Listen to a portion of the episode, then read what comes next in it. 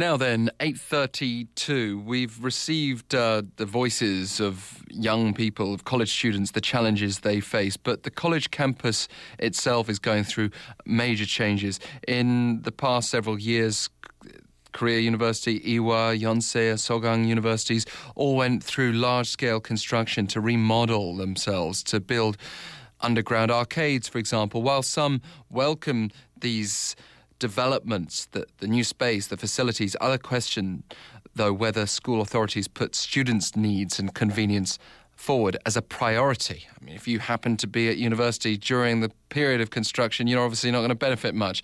Let's bring in Hyun Jae, a Yonsei University student.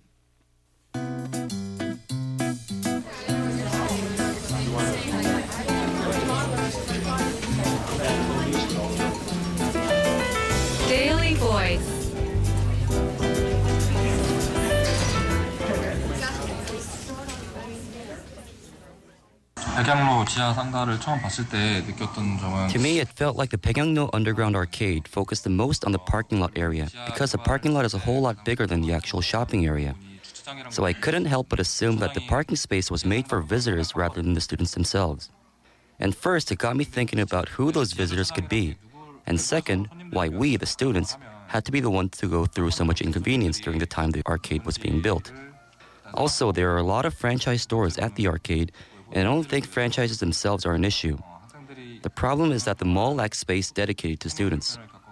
Many school clubs have already been experiencing difficulties in carrying out their activities due to various reasons. But now they have to deal with a new problem lack of space.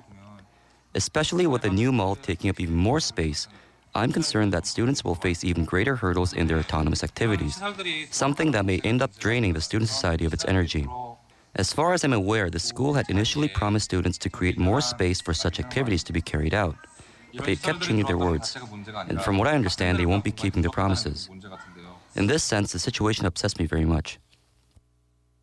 And we can certainly sense the frustration there, I'm sure.